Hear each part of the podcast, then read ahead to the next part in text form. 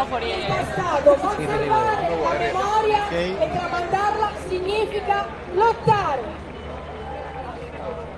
Don Ciccio, ormai sei un veterano dell'1 maggio Taranto, ma com'è stato questo 1 maggio di ripartenza? Io sono stato a tutti i primi maggi, non so se si può dire, ma diciamo così, e l'ho fatto sempre con spirito di servizio. Stare qua significa mettersi a disposizione della propria città perché lottiamo e sogniamo un'altra città, una città completamente diversa che è il sogno che il Comitato dei lavoratori e cittadini liberi e pensanti ha realizzato, un sogno che ha reali- totalmente cambiato la cultura in città, la città di Taranto ovviamente, in cui chi ci governa pensa che fare cultura basta fare degli show a 50 euro per le persone che se lo possono permettere, ma invece noi pensiamo che la cultura, la musica, ma anche le altre arti nascano dal basso e eh, per fare una politica culturale c'è bisogno che ci sintonizzi, si sintonizzi con quello che succede in città, questo non succede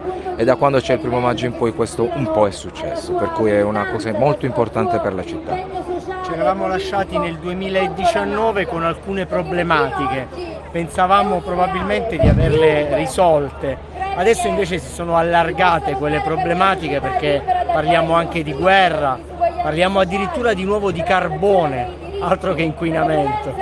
Sì, assolutamente. Le, le- le problematiche sono immutate per volontà, come ben sappiamo, del- di chi ci governa, della nazione, perché i giudici avevano ben detto che non andava bene che noi si vivesse in questo modo, ma il governo ha detto che eh, noi possiamo morire e gli altri possono stare bene. Questo ha detto il governo dell'Italia. Qualsiasi colore stato al governo ha detto questa cosa. Quanto riguarda le guerre, purtroppo speravamo, da pacifista convinto è vero, che questa cosa fosse finita in Europa, perché sapevamo bene che queste cose succedono in tutto il mondo, soltanto che non ce ne parlano. Adesso è successo anche vicino a noi ed è una cosa terribile, una cosa che deve finire al più presto, perché sia in Europa che nel mondo le guerre servono soltanto ai potenti, ai ricchi e a chi le dichiara.